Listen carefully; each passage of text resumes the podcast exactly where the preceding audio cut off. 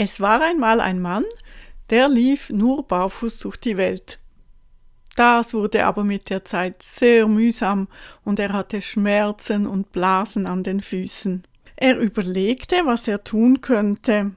Da kam er auf die tolle Idee, sich ein paar Felle zu kaufen und die immer vor sich auszulegen, damit er schön bequem gehen konnte. Also war er beschäftigt, die Felle hinter sich wieder nach vorne zu legen und vor sich auszubreiten, und er merkte mit der Zeit, das gab sehr viel zu tun. Und die ganze Welt konnte er ja auch nicht mit Fellen auslegen. Und es war so anstrengend, die Felle immer von hinten wieder nach vorne zu legen. Und er war nur noch konzentriert darauf. Da kam ihm eines Tages die gute Idee, er könnte sich doch die Felle an die Füße binden. Also nahm er zwei Paar Felle, band sie an seine Füße, so war er sehr gut geschützt und konnte so bequem durch die Welt gehen.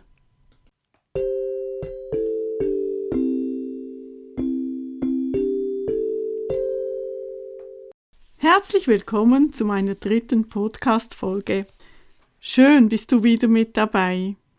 Ich weiß nicht mehr, wo ich diese Geschichte vom Mann mit den Fellen an den Füßen zum ersten Mal hörte oder las. Ich weiß leider auch nicht, wer der Urheber ist. Ich finde diese Geschichte wunderbar. Was bedeutet sie? Wir versuchen ständig, die äußere Umgebung zu beeinflussen, so dass sie für uns angenehm ist. Wir legen ganz viele Fälle vor uns aus. Wir versuchen das Außen zu verändern, sind auf unsere Umgebung konzentriert und fixiert, wollen Einfluss nehmen, vielleicht Kontrolle haben, damit es uns gut oder besser geht. Wir suchen das Glück und Wohlbefinden vor allem im Außen.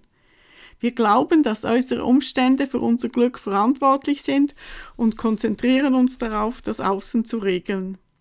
Es spricht nichts dagegen, positiv auf seine Umgebung zu wirken und Bedingungen zu schaffen, damit alle Menschen und Wesen Glück und Wohlergehen erleben können. Wie viel Energie fließt aber tagtäglich in die Umgebung, ins Außen?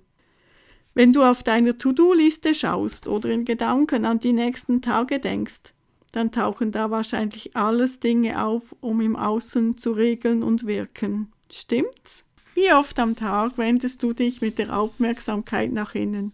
Fragst dich, wie es dir wirklich geht? Oder widmest dich der inneren Schönheit und deinen inneren Qualitäten, um die zu pflegen? Steht auf deinem Tagesplan Weisheit kultivieren, Gelassenheit und Mitgefühl, was alles innere Qualitäten sind? Wir wenden viel Energie auf und sind sehr darauf konzentriert, Schönheit im Außen zu schaffen und vergessen dabei, die Schönheit in uns zu entdecken und zu kultivieren. Mir scheint, seit dem Maschinenzeitalter haben sich die Menschen mit Maschinen identifiziert und ganz viele Mechanismen in unserem Alltag wirken auf mich wie eine Maschinerie. Tagtäglich sind wir beschäftigt, diese in Gang zu halten. Mir kommt dabei der Film von Charlie Chaplin Modern Times in den Sinn oder die Ballade von Wolfgang von Goethe, der Zauberlehrling, welcher gegen die Geister kämpft, die er selber rief. Wir haben geradezu eine Kultur, wo die Werte im Außen mehr zählen als die Innern, wo das Handeln und sich darstellen nach außen wichtiger sind, als nach innen zu schauen und innere Werte zu kultivieren. Wir sind, was wir haben und tun. Interessanterweise erzählt Mingyu Rinpoche, mein buddhistischer Lehrer, dass in der tibetischen Kultur die Verwirklichung nach außen nicht so wichtig ist wie hier in den westlichen Kulturen. Bei ihnen wird sehr viel Aufmerksamkeit den inneren Qualitäten gewidmet und dem Gewahrsein schulen. Der Dalai Lama sagt, es geht nicht darum, mit Meditation ein guter Buddhist zu werden, sondern ein guter Mensch. Die Welt und äußere Umstände verändern sich fortzu. Und so ist unser Glück im Außen ständig bedroht. Wir können jederzeit verlieren, was wir uns mühsam erschaffen haben. Oder wir werden zu Besitzstandwahrer, wie Gerald Hütter in seinem Buch Was wir sind und was wir sein könnten schreibt. Darin plädiert er deshalb für einen Wechsel von einer Gesellschaft der Ressourcenausnutzung und Besitzstandwahrung zu einer Gesellschaft der Potenzialentfaltung und Weiterentwicklung mit mehr Raum und Zeit für das Wesentliche. Zitat Ende. Die Welt hat sich in den letzten 100 Jahren sehr verändert. Noch nie hatten wir so einen hohen materiellen und technischen Standard. Je mehr Technologie, je mehr Industrie und Mechanisierung, umso mehr fühlen sich die Leute aber alleine und isoliert. Das hat eine Studie in Amerika gezeigt. In einem Interview erzählt Matthias Desmet, Professor für klinische Psychologie, dass von den Befragten sich 60 Prozent einsam fühlen und sagen, sie haben keine guten Beziehungen. 65 Prozent sagen sogar, sie haben keine Arbeit, die sie als sinnvoll bezeichnen können. Die Leute fühlen sich frustriert und aggressiv, ohne genau zu wissen, weshalb. Sie haben diffuse Ängste, die sie nicht einordnen können. Obwohl man in Großstädten umgeben ist von Menschenmassen, fühlen sich Leute einsam und allein. Mit neuesten technischen Errungenschaften versucht man diesem Gefühl zu entkommen, mit dem Handy und Computer zum Beispiel. Man schreibt tagtäglich Mails, beantwortet Mails, schreibt SMS und erwartet Antworten und kommuniziert und arbeitet fast nur noch über diese Technik. Unser ganzes Leben steckt in diesen Kästchen. Aber fühlt man sich dadurch weniger alleine und geborgener? Fühlt man sich dadurch zu Hause? Hilft es gegen das Gefühl der Einsamkeit? Wo ist dieses Zuhause wo man sich geborgen, angekommen, wohlig und ausgefüllt fühlt. Thich Nhat Hanh erzählt in einem Vortrag von der letzten Rede von Buddha. Dieser sagte, das wirkliche Zuhause findest du nur in dir selber. Suche Zuflucht in dir und nicht im Außen oder in anderen Personen. Das ist keine Theorie, sondern eine praktische Anweisung. Diesen Bezug gilt es jeden Tag herzustellen. Dabei geht es nicht um Egoismus und sich selber aufblasen oder über andere stellen. Es geht nicht darum, sich nur um sich selber zu kümmern, egoistisch zu sein.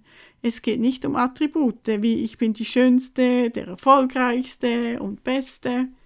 Wir sind keine Maschinen und der Biologie näher als der Technik.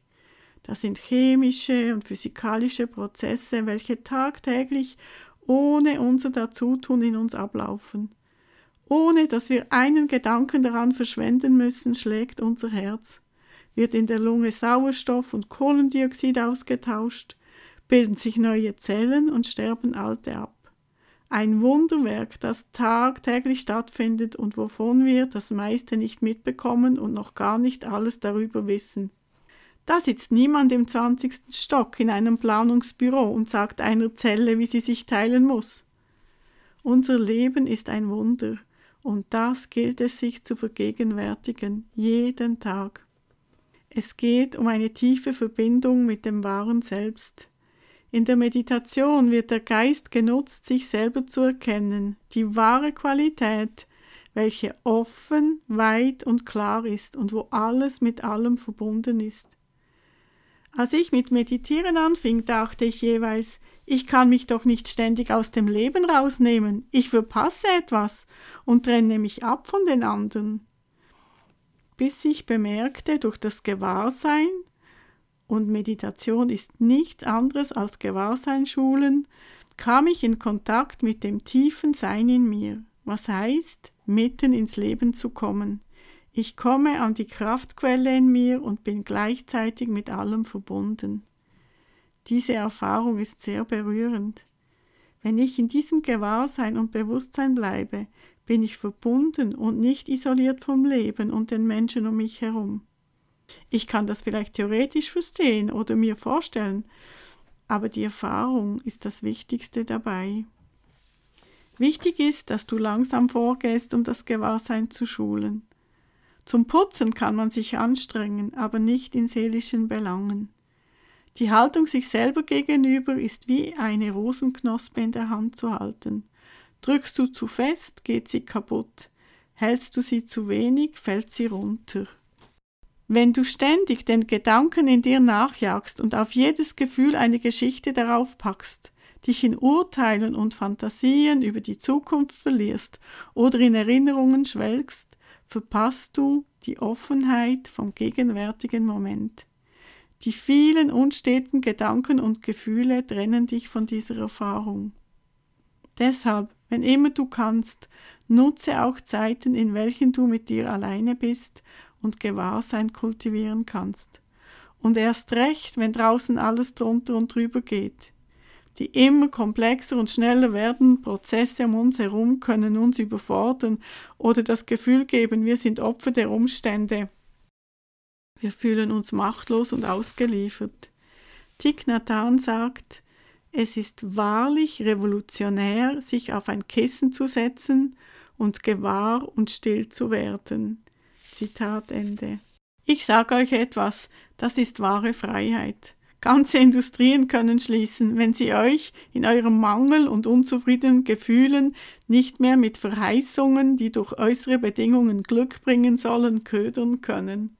In einem Interview zum Thema Was kann ich tun, damit ich mich nicht als Opfer fühle, sagt Pater Anselm Grün Wandeln statt verändern. Dieser Satz enthält so viel Weisheit.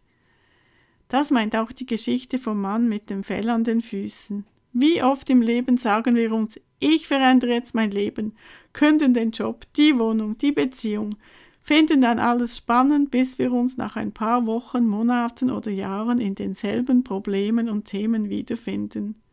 Die Veränderungen im Außen haben gerade gar nichts gebracht und wie viele Menschen haben sogenannten Erfolg, Stars, die Millionen verdienen und ihnen wird überall zugejubelt und im Innern fühlen sie sich zutiefst einsam und sterben an Drogen. Dagegenüber sind manchmal Menschen, welche in Kulturen leben, wo nicht so ein materieller Wohlstand ist und die viel mehr lachen, glücklicher und dankbarer. Es spricht nichts dagegen, für sich und andere Wohlergehen zu wünschen und zu erschaffen, aber es ist nicht das Außen allein, das uns glücklich macht. Wir haben viel Energie investiert in den letzten Jahrzehnten in Technologie und Industrie, in Mechanik, Elektronik. Das gängige Wirtschaftssystem hat einen gewissen Wohlstand gebracht, aber jetzt ist es mehr als nötig, die Werte neu auszurichten und die Ursachen für das wahre Glück zu erkennen. Wie viele Wirtschafts- und Gesellschaftssysteme gab es schon? Hat je eines wirklich Gerechtigkeit gebracht oder keine Kriege mehr? Und kommen wir nicht gerade jetzt extrem an die Grenzen des Kapitalismus? Wir können noch so viel im Außen ändern und neue Wirtschaftssysteme gründen. Wenn sich nicht die Menschen in sich wandeln, wird es eine Frage der Zeit und Gier, Neid und Hass werden wieder überhand nehmen.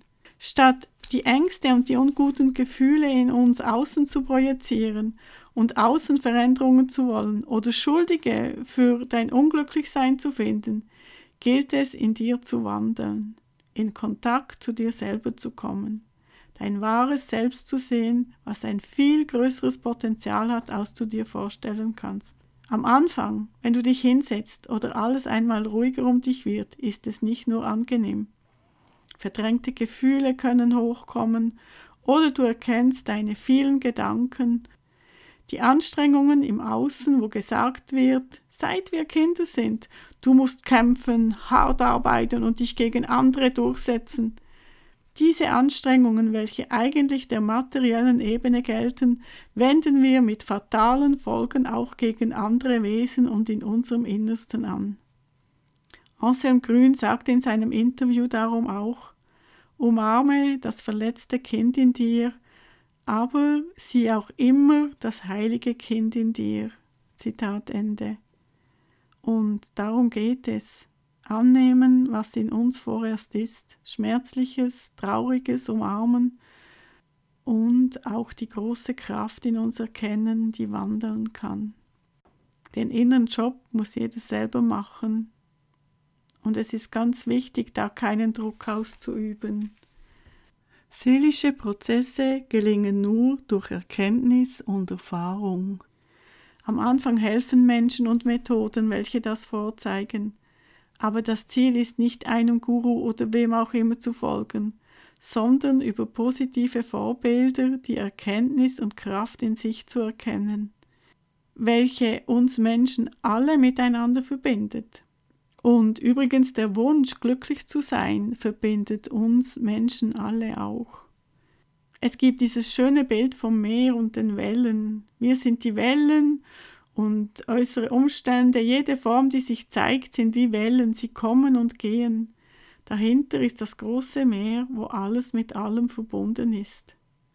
Bleib kritisch und prüf gut, welche Methode und wem du vertraust. Prüfe es immer in dir, was dir gut tut. Kläre die Motivation der verschiedenen Anbieter. Zurzeit boomt eine ganze Industrie, welche Glück verheißt und bringen will. Für mich sind Menschen wichtig, welche den Prozess gut und nachvollziehbar erklären können und selber einfach und bescheiden bleiben. Ich kann sehen, dass ihnen das Wohl aller am Herzen liegt und nicht sich selber zu zelebrieren und in den Vordergrund zu stellen. Gibst du dir selber Wertschätzung? Siehst du dieses Wunder, das jeden Tag in dir stattfindet? Und das Wunder, dass wir überhaupt leben? Siehst du die Weite, Ruhe und Stille in dir? Die eigene Mitte stärken, sagt die chinesische Heilkunst mit dem Wissen um die fünf Wandlungsphasen. Diese Wandlungsphasen bilden den Hintergrund von Akupunktur und Feng Shui. Sie beinhalten ein großes Wissen um den ewigen Wandel. Methoden wie Qigong, Tai Chi, Alexandertechnik, Feldenkreis, autogenes Training und Yoga helfen, das innere Gewahrsein zu schulen und die eigene Mitte zu stärken. Natürlich auch Meditation. Ich finde, man sollte diese Methoden in den Schulen lernen und in jedem Betrieb anbieten. Ich gebe zu, diese Geschichte könnte auch meine Geschichte sein und die Frau mit den Fellen an den Füßen heißen. Ich habe lange gebraucht, um zu erkennen, dass ich in mir einen Ort der Kraft habe, und ich übe mich immer noch jeden Tag darin gewahr zu sein. Stille allein reicht nicht aus. Kann ich auch die Ruhe in mir spüren? Aber wenn ich sie anfangs nicht spüre, ist es kein Problem. Alles, was ich wahrnehme, ist in Ordnung, solange ich im Beobachten-Modus bleiben kann und einfach jeden Tag weiter praktiziere und übe. Mingyo Rinpoche schreibt in seinem Buch Buddha und die Wissenschaft vom Glück, der entscheidende Faktor beim Üben ist die Absicht zu meditieren, ist die Absicht gewahr zu sein. Ich meine, der Weg ist das Ziel. Was ist meine Motivation? Hm, die Ehrfurcht vor dem Leben. Innere Freiheit gewinnen, was für mich wahre Freiheit ist. Und ein Leitspruch aus dem Buddhismus. Möge ich Gewahrsein kultivieren, Erkenntnisse und Bewusstsein gewinnen, um mich zum Wohle für mich und aller Wesen weiterentwickeln. Mit diesem schönen Leitspruch aus dem Buddhismus möchte ich mich für heute verabschieden. Ich wünsche dir gutes Ankommen auf deiner Insel im Selbst, wo die unermesslichen Qualitäten wie Mitgefühl, Weisheit, Freude und die Verbundenheit mit allem immer schon da sind. In der nächsten Podcast-Folge möchte ich euch die Begründerin des Luna Yoga vorstellen und eine weitere Möglichkeit damit zeigen, wie du die Insel in dir entdecken kannst. Ich persönlich habe in verschiedenen kreativen Medien auch wertvolle Erkenntnisse über mich selber gewonnen und den Kraftort in mir entdeckt.